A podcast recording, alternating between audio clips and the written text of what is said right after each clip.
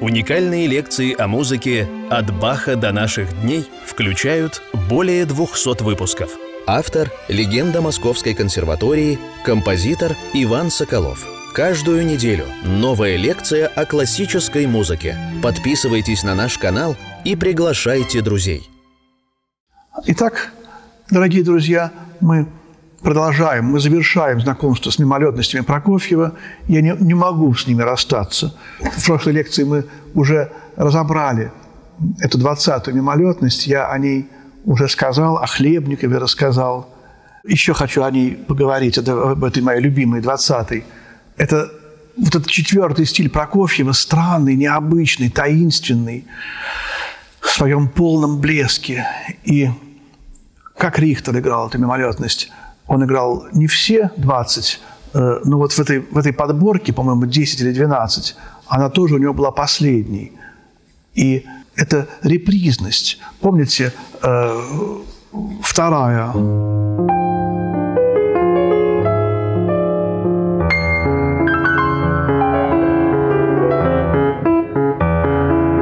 левая рука до диез ми, вот она безусловно, вот этот гармонический костяк второй мимолетности здесь, безусловно, присутствует. Вот. И эти э, похожие на мельницы, э, ночные млины, маша усталыми крылами, как я читал в прошлой лекции стихи Хлебникова.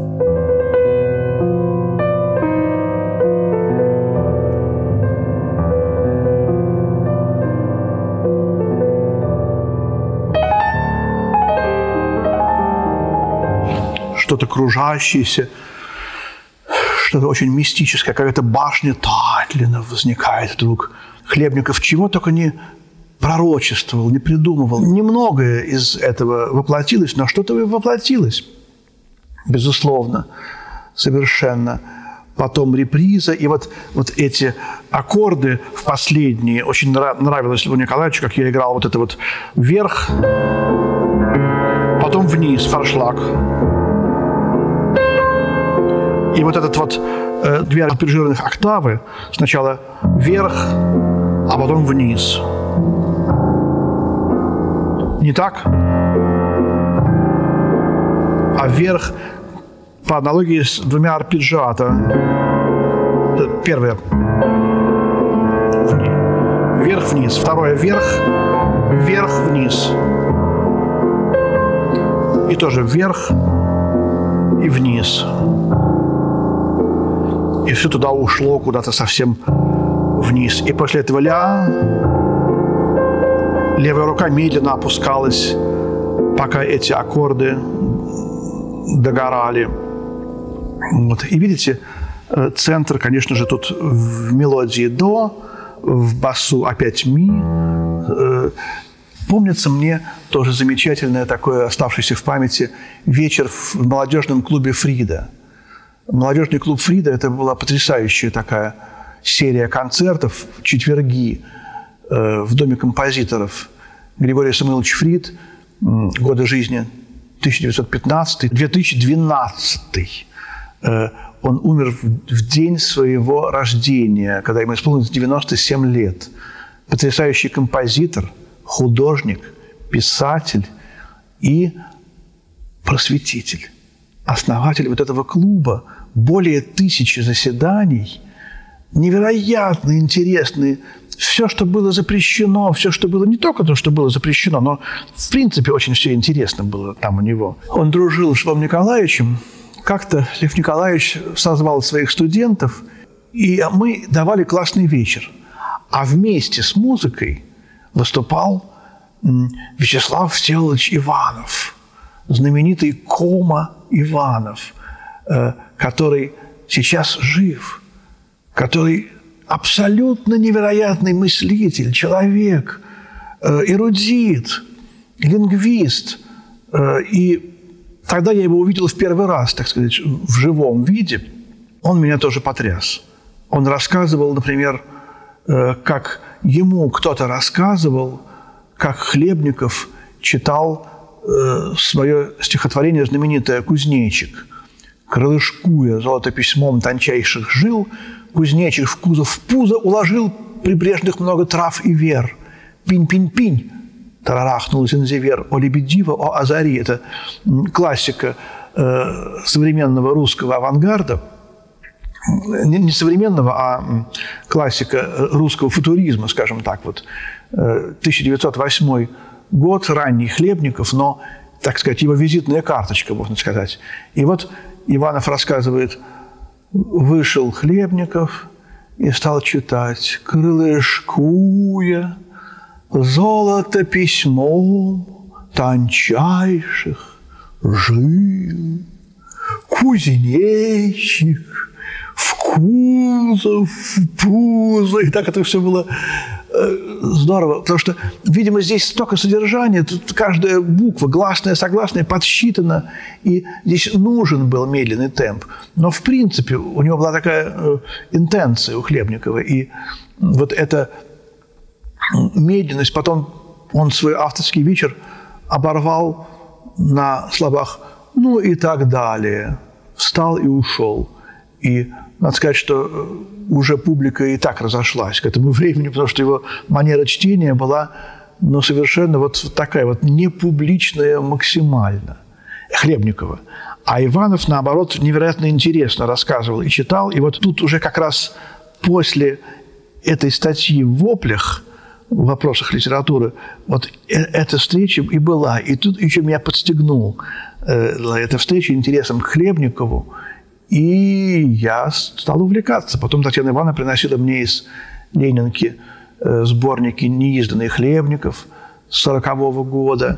Я уже вцепился и купила за бешеные деньги, за 25 рублей, по-моему, у букинистов, потому что разошлось в магазине. Издание 85 -го года «Творение», черная толстая книга, которая для меня на многие годы стала как бы такой немножко Библией. Вот. И, э, конечно, Прокофьев и Хлебников. Такое сочетание не самое, но избитое. Вот знал ли Прокофьев Хлебников? Думаю, что нет. Скорее, Прокофьев с Маяковским э, как бы рифмуются, потому что Маяковский и в Париже бывал потом, когда Прокофьев там был. Хлебников был не публичный явно человек, но вот где-то на уровне э, идейном, так сказать, каком-то визионерском, они здесь пересеклись. Вот это 20-е. Мимолетность, как бы 20 век какой-то здесь немножко. Почему мимолетности 20? Э, число 20 потом использует только мессиан в взглядах на младенца Иисуса. Там у мессиана понятно. Первая десятка – это э, Христос как Бог, вторая десятка как человек, или наоборот. То есть божественная и человеческая природа Иисуса Христа в этих двух э, десятках. А десятка как некое божественное совершенство. Здесь этого, ну, вроде бы на, на вид, конечно, нет. Прокофьев был совершенно далек от религии, сказать нельзя, потому что музыка делает гениального, тем более композитора, близким к религии уже сама по себе. Он индифферентно относился к православному богослужению, мало ходил в храм, только когда это было нужно. Это, видимо, воспитание и вообще вот в, в то время так как-то ну, было модно вот так относиться такой вот элитной интеллигенции, скажем так, тем более авангард, авангардной. А потом уже на Западе он чувствует боль, тоску, ностальгию – но, видимо, как это, не по России. По России тоже он чувствует ностальгию. Вот в этих сказках старой бабушки эта ностальгия невероятно выразилась.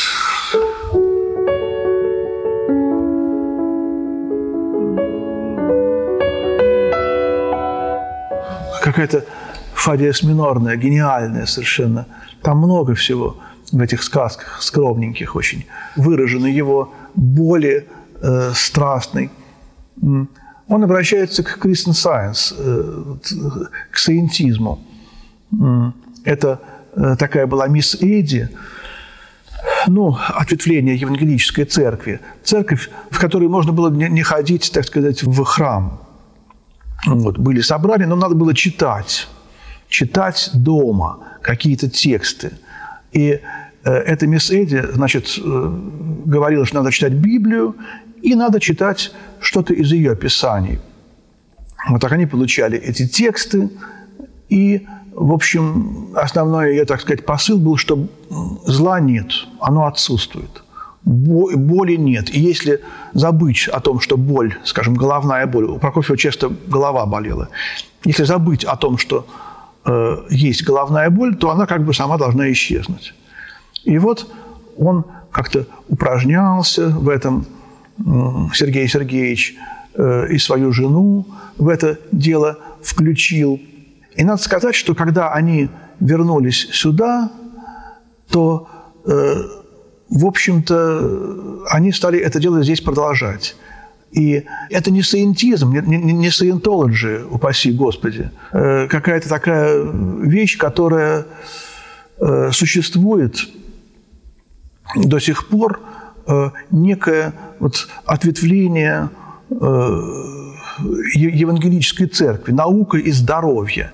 И вот этим делом увлекались мои тетушки – это как-то пришло через э, племянницу Мисковского, которую э, увлек этим Мисковский, а э, Мисковского увлек Прокофьев. Вот, и они э, немножко этим занимались. Конечно, понятно почему, потому что нельзя было ходить в храм. Можно было, конечно, но это было опасно. Я слышала о том, что вот э, мои тетушки читают вот это вот слово «читать», а это значило, что они читали Евангелие и что-то из ее, значит, писаний каждый день. И вот именно по этой причине иногда э, в нашем деревянном доме, в нашем бараке, отапливаемом дровами, появлялась иногда в 60-е годы Лина Ивановна Прокофьева, первая жена Сергея Сергеевича. Она приходила, расточала запах французских духов – Э, внимала нам э, купленную в валютном магазине или где-нибудь в Швейцарии треугольную шоколадку Тоблероне, которая в 1968 году производила впечатление какого-то такого марсианского угощения совершенно такого. Она сама вообще была какая-то вся в каких-то мехах, вот, с этими черными волосами, уж не знаю, натуральные или, э, или крашеные, но она не, неимоверную совершенно энергию излучала. И я играл ей вот свои какие-то детские пьески фортепианные. Она говорила, похоже на Сергея Сергеевича. Я очень благодарен родителям, что они все-таки вот как бы сделали так, что я ее помню, что э, я играл ей потом и по телефону какие-то пьески, песенки, э, мы общались с ней. Э, первый раз в жизни я ее увидел на Э, спектакли «Обручение в монастыре» в театре Станиславского и Немировича Дальченко.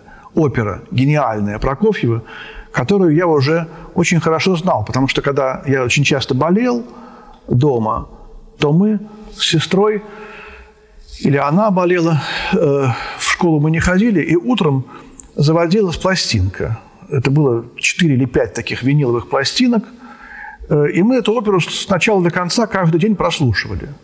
Мы ее знали практически наизусть.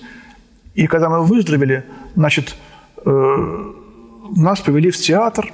В антракте я увидел такую э, энергичную женщину, которая где-то там около оркестровой ямы прохаживается по этому пролету. Какой-то был 68-й, 69-й, может быть, год.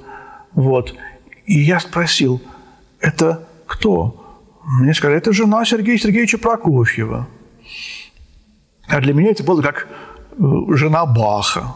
Прокофьев умер давно-давно. Я не, не понимал, что это было 15 лет назад. Для меня это, ну, до моего рождения это было где-то как какая-то вообще вот история уже. А я так изумленно спросил маму, а сколько ей лет? Потому что она была почти как вот мои тетушки или мама. Мама так игриво меня спросила, а сколько бы ты ей дал лет? Вот, я посмотрел на нее внимательно и сказал, ну, 50. А ей было в этот момент, ну, сколько, ну, 75, может быть, да, При, приблизительно, сейчас не помню. Ну, мама говорит, я ей передам, это комплимент. Вот. И она сказала ей, что э, мой сын Ваня э, вам дал 50 лет. На что Лена Ивановна ответила моей маме, какой дерзкий мальчишка, мне все дают 45. Это типичная была Лена Ивановна и типичный Прокофьев. Вот. И вот эти короткие встречи с ней, конечно, запомнились очень хорошо. Последняя встреча с ней была на Белорусском вокзале. Тоже совершенно потрясающая благодарность моим родителям и, и тетушкам, что они поняли, что я больше никогда ее не увижу, скорее всего, как, как это случилось, и привели меня на вокзал попрощаться с ней. Я помню купе, помню Лину Ивановну и помню уходящий поезд. Она умерла, между прочим, в конце 80-х годов, незадолго до открытия границ. Умерла, по-моему, даже не в Лондоне, где жил ее э, сын Олег, а в Бонне – где она была в доме престарелых, если я не ошибаюсь. Я могу что-то перепутать о ее последних э, годах жизни, э, потому что я ее, естественно, уже больше после этого не видел. Но осталась у меня в памяти вот эта вот э, прокофьевская какая-то вот яркость, четкость, ясность. И она безумно его любила, очень его любила – и после, так сказать, его вот того, как он ушел к мире, все равно продолжала любить и в итоге пережила и его, и миру, и оставила нам вот своей личностью незабываемой, ярчайшей, оставила нам вот уже в 70-е, 80-е годы, 60-е годы свет Прокофьевского гения. Вот я бы так сказал про Лену Ивановну, про ее невероятный излучаемый ей свет. И, наверное, вот в этой, в конце этой последней лекции о мимолетностях я сыграю все эти 20 пьес подряд, как некий один цикл, и мы еще раз вспомним эпиграф Константина Дмитриевича Бальмонта «В каждой мимолетности вижу я миры, полные изменчивой, радужной игры –